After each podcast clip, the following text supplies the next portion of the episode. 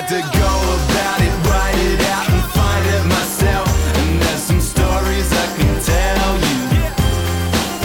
I had to fail, had to fall just for what I did well. And there's some stories I This is the Final Word. Cricket Podcast. Geoff Lemon, Adam Collins. We're deep into Western Victoria on the Visit Victoria Roadshow. We found ourselves in the town of Harrow, and this is important cricket country out here. There's a man who's become a legend in, in the modern sense. Unaaramin, who is more broadly known as Johnny Mullagh, that's the name that's attached to the museum, the Johnny Mullagh Interpretive Centre out here. And we're sitting with Josie Sangster, who keeps this place ticking over day by day. Hello, Josie. Welcome to the show. Thanks for having me. Last year the Scott Boland three days, which is just a magical moment in, oh. in, in sporting history. I think of, of this nation. Probably get chills up the spine thinking about it for the rest of my life, having been there, and we were all there. I'm sure. I can have on replay the, the montage of the six for seven wickets if you like. Well, believe me, we, Just we- like that. I, I, I'll happily watch and listen back to that forever. Oh, but yeah. the medal itself, obviously, being issued to him. But I go kind of go back to Boxing Day as well. The great Martin Flanagan um, wrote of the 1993 grand final. It was the great unofficial reconciliation ceremony of our time. It was the International Year of the Indigenous Person. It was an extraordinary sort of event. I've watched it back um, when making another program. But this felt like the next part of that, using the MCG again and the, the, the Welcome to Country and the camera on Scott Boland during the Welcome to Country, the response of the Great Southern Stand when they read out his name. Got goosebumps again. Uh, Yeah, I do too, just talking about it, right? And then to do what he did on the field, the six for seven, speaks for itself as cricket people. Then being And you to know, be the first to be the Australian first- to win that medal. to medal. first Australian to win that medal. Um, c- can you give us a, a sense of how you felt throughout the course of, of those three days and witnessing something that you know none of us will forget? Can I go back before the three days? Please, just, please. Just a couple of days. Would love you to. Yeah. So my, my son rings and says, Mum, Scotty's in the squad. And my phone was going off. You know, there were people from 2018, uh, Scotty's in the squad. And I thought, yeah, I did see him carrying the drinks in Adelaide. I was suspicious. Christmas Day, Mum, I've got a present for you. I can't, I can't do this now. I'm too busy putting potatoes on. No, no, no, I think you'll like this one. Okay, what is it? Scotty Boland's got a baggy green. I was like. That is just the best. Completely lost the plot, burnt the potatoes, did all this, you know, like just right, right. So it's like, oh, that is the coolest thing. That Christmas Day is now complete for me. I actually had the Mullagh medal with me on Christmas Day because I had to take it to the G the next day, and I thought right. it'll just be my luck that I get broken into on Christmas Day and the Mullagh medal gets stolen. So it came to Christmas lunch with me, and to, to my neighbours in, in my hand, just like oh, just to, to sit there and say nothing. So um, next morning, up at four o'clock to, to get the, the medal to the G. That was crazy. Just walking over the bridge with the with the Mullagh medal in my bag, going, I've got this in my handbag. And then we had a great day. Saw Scotty's first week. and It was just like, yeah, this is cool. Had a lovely day. And then um, passed over to my colleague from Cricket Australia. I said, okay, here's the Mullagh medal. Give me the one for next year to take back to the centre. Good, thank you very much. Just make sure Scotty Boland gets this, won't you? Thinking, it's smarty pants. And totted off with the, the other medal in my bag back to the hotel room. And two days later, I am sitting here and I thought, oh, I must get the television going in the other room. Get it, you know, get the linked up because it's one of those smart things and I'm not that smart. And I must get that going up because um, I want to see who gets the Mullagh medal. And that was the, on the 28th. Ducked down the street to get something, heard two wickets in the 200 metres that I quickly drove to get a tomato. Came back, another one went. I was like, oh, I don't think I've got time to get the thing. Anyway, I've found this young fellow going past and thought, he'll know how to get the smart TV. He looks smart. I'll grab him by the collar and he's like, okay, crazy lady. I just said, I don't care, just get in here and get this television working. And he was like, okay. Well, even he wasn't smart enough to get it working, and we watched it on his telephone, and and, and I was crying, and he's mm. still looking at me, crazy lady, and my family ring and other people, friends of the Discovery Centre ring, the phone was going off, and it was a complete and utter waste of a day after that because we were all just going, that was probably one of the most incredible things I've ever seen in cricket. There's been some great moments in cricket. Undeniably, but that, that will stick with me.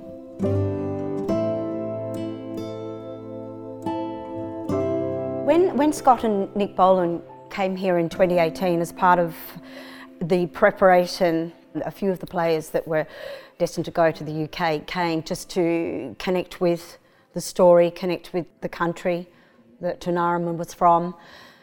Went out to the waterhole where he spent the latter part of his life. It is a very spiritual place and a time of connection with the story, you know, in a almost a penny drop sort of moment. Like this is where he lived, this is where he played, and the country from where they all came. Scott talks about his time in Harrow and, and the visit to Edenhope back in 2018 as the point hmm. that he connected more so with his own Aboriginality and, and the story. And if you look at his figures since then, they go up exponentially.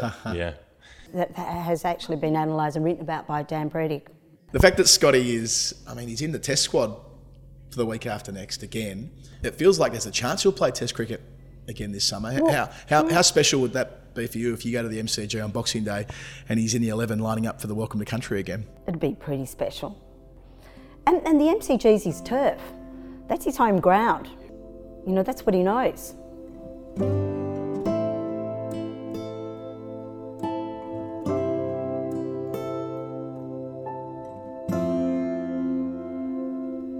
Can you tell us about Unaaramin, the the person, the individual? Because it, it's very easy for legends to get turned into something other than the person that they were. Uh, who was he? What was his relationship to this part of the country around here? Well, Unaaramin, um, also known as Johnny Mullagh, was a proud Wotjobaluk Jardwadjali man.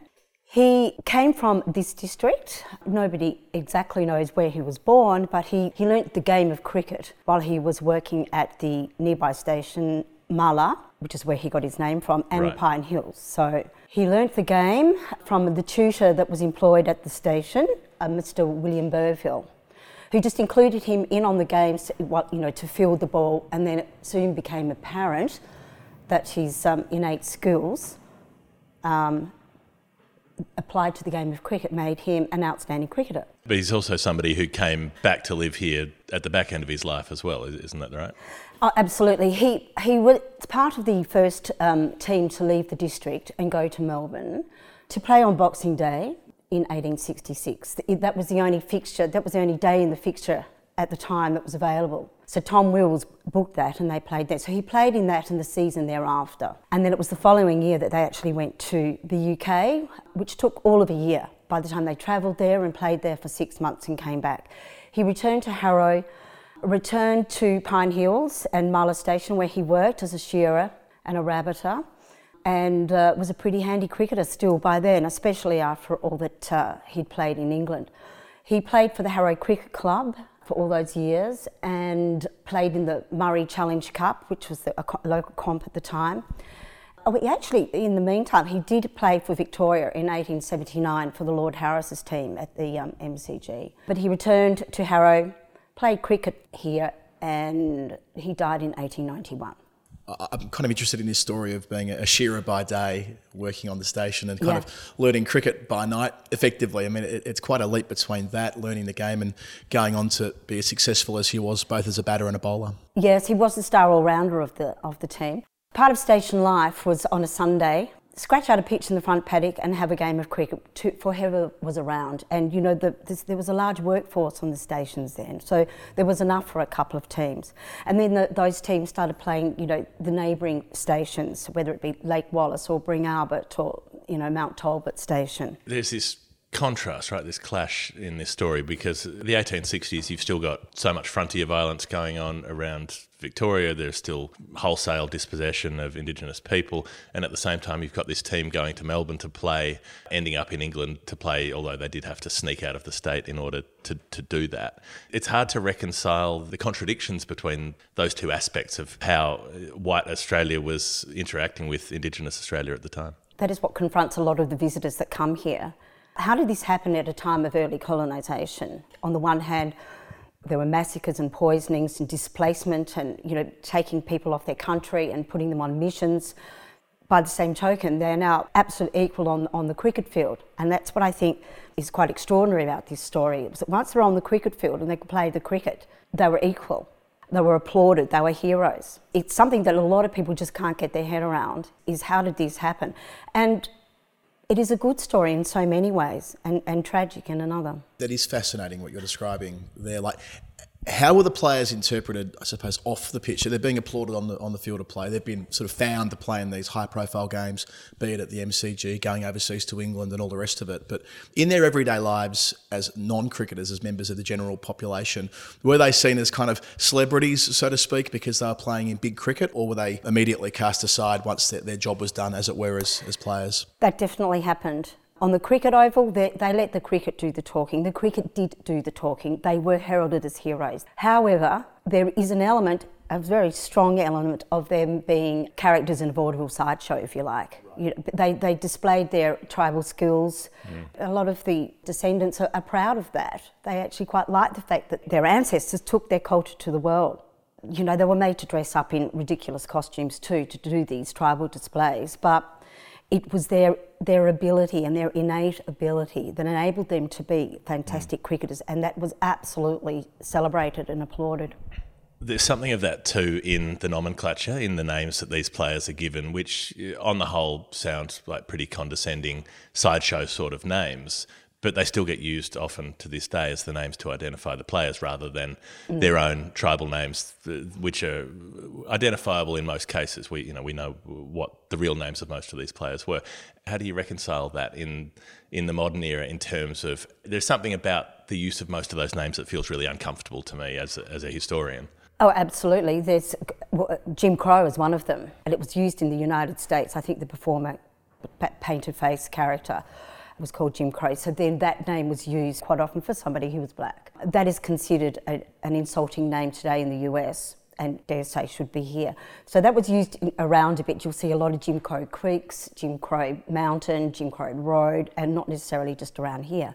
Tarpot is a hideous name. Um, usually they were, they were given these easier names because they couldn't pronounce their real name, like Unaaramin or Murrungaraman or Bulkana. He was Bullocky. But all efforts are made to use their traditional name. So you've got this group of young men. They're mostly from this area. They're rural. This has been their world. Is there a, a way to get a sense of what it was like for them ending up on a ship in 1868 and then winding up in England? It's an extraordinary shift in terms of the experience they had. Whether there's a way of trying to understand that. Certainly, uh, you know, we're not exactly a coastal district. The vessel on water that they would have been used to was a canoe made from the bark of a tree, a local tree.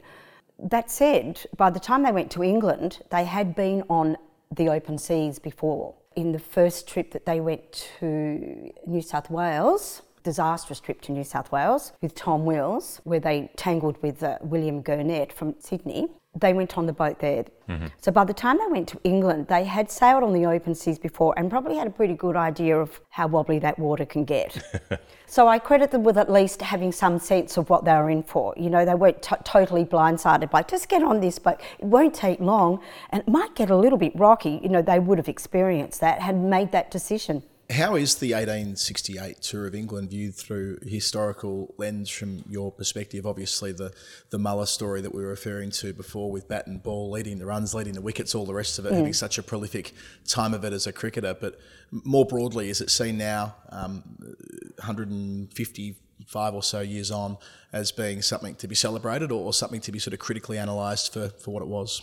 both, celebrated for the courage and resilience that they displayed and how extraordinary it would have been for them to leave their country, to leave their family, to leave their food source, to leave the medicine that they were used to, you know, to even just leave anything known to them and to go to foreign country. And I'm talking just out of their region, let alone going to England. That deserves every celebration and we commemorate it as well.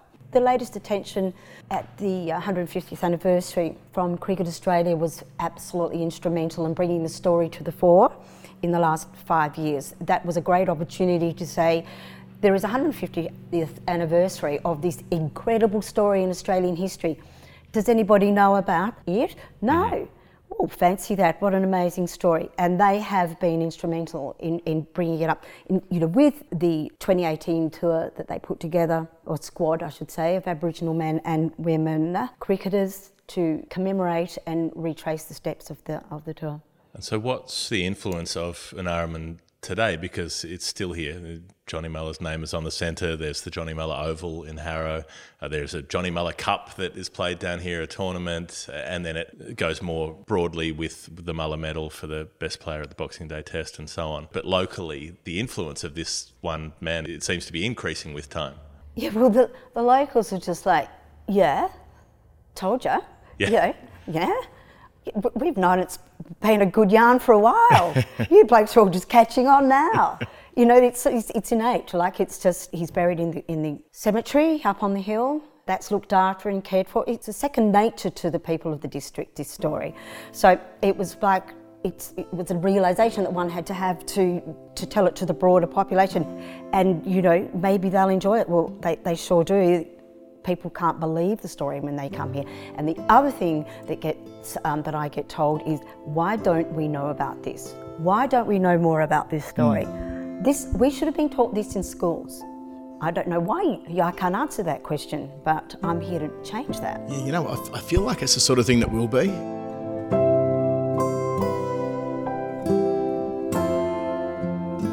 It's an extraordinary place you've got here. We can't, we didn't really know what to expect. We, you know, it could have been a room or two of, uh, of curios. It's, it's an entire complex full of stories and full of artifacts that you've managed to pull together. uh, And you're doing a, a wonderful job teaching people about the history of our game. Josie Sangster, thanks for joining the final word. It has been my pleasure. Thank you.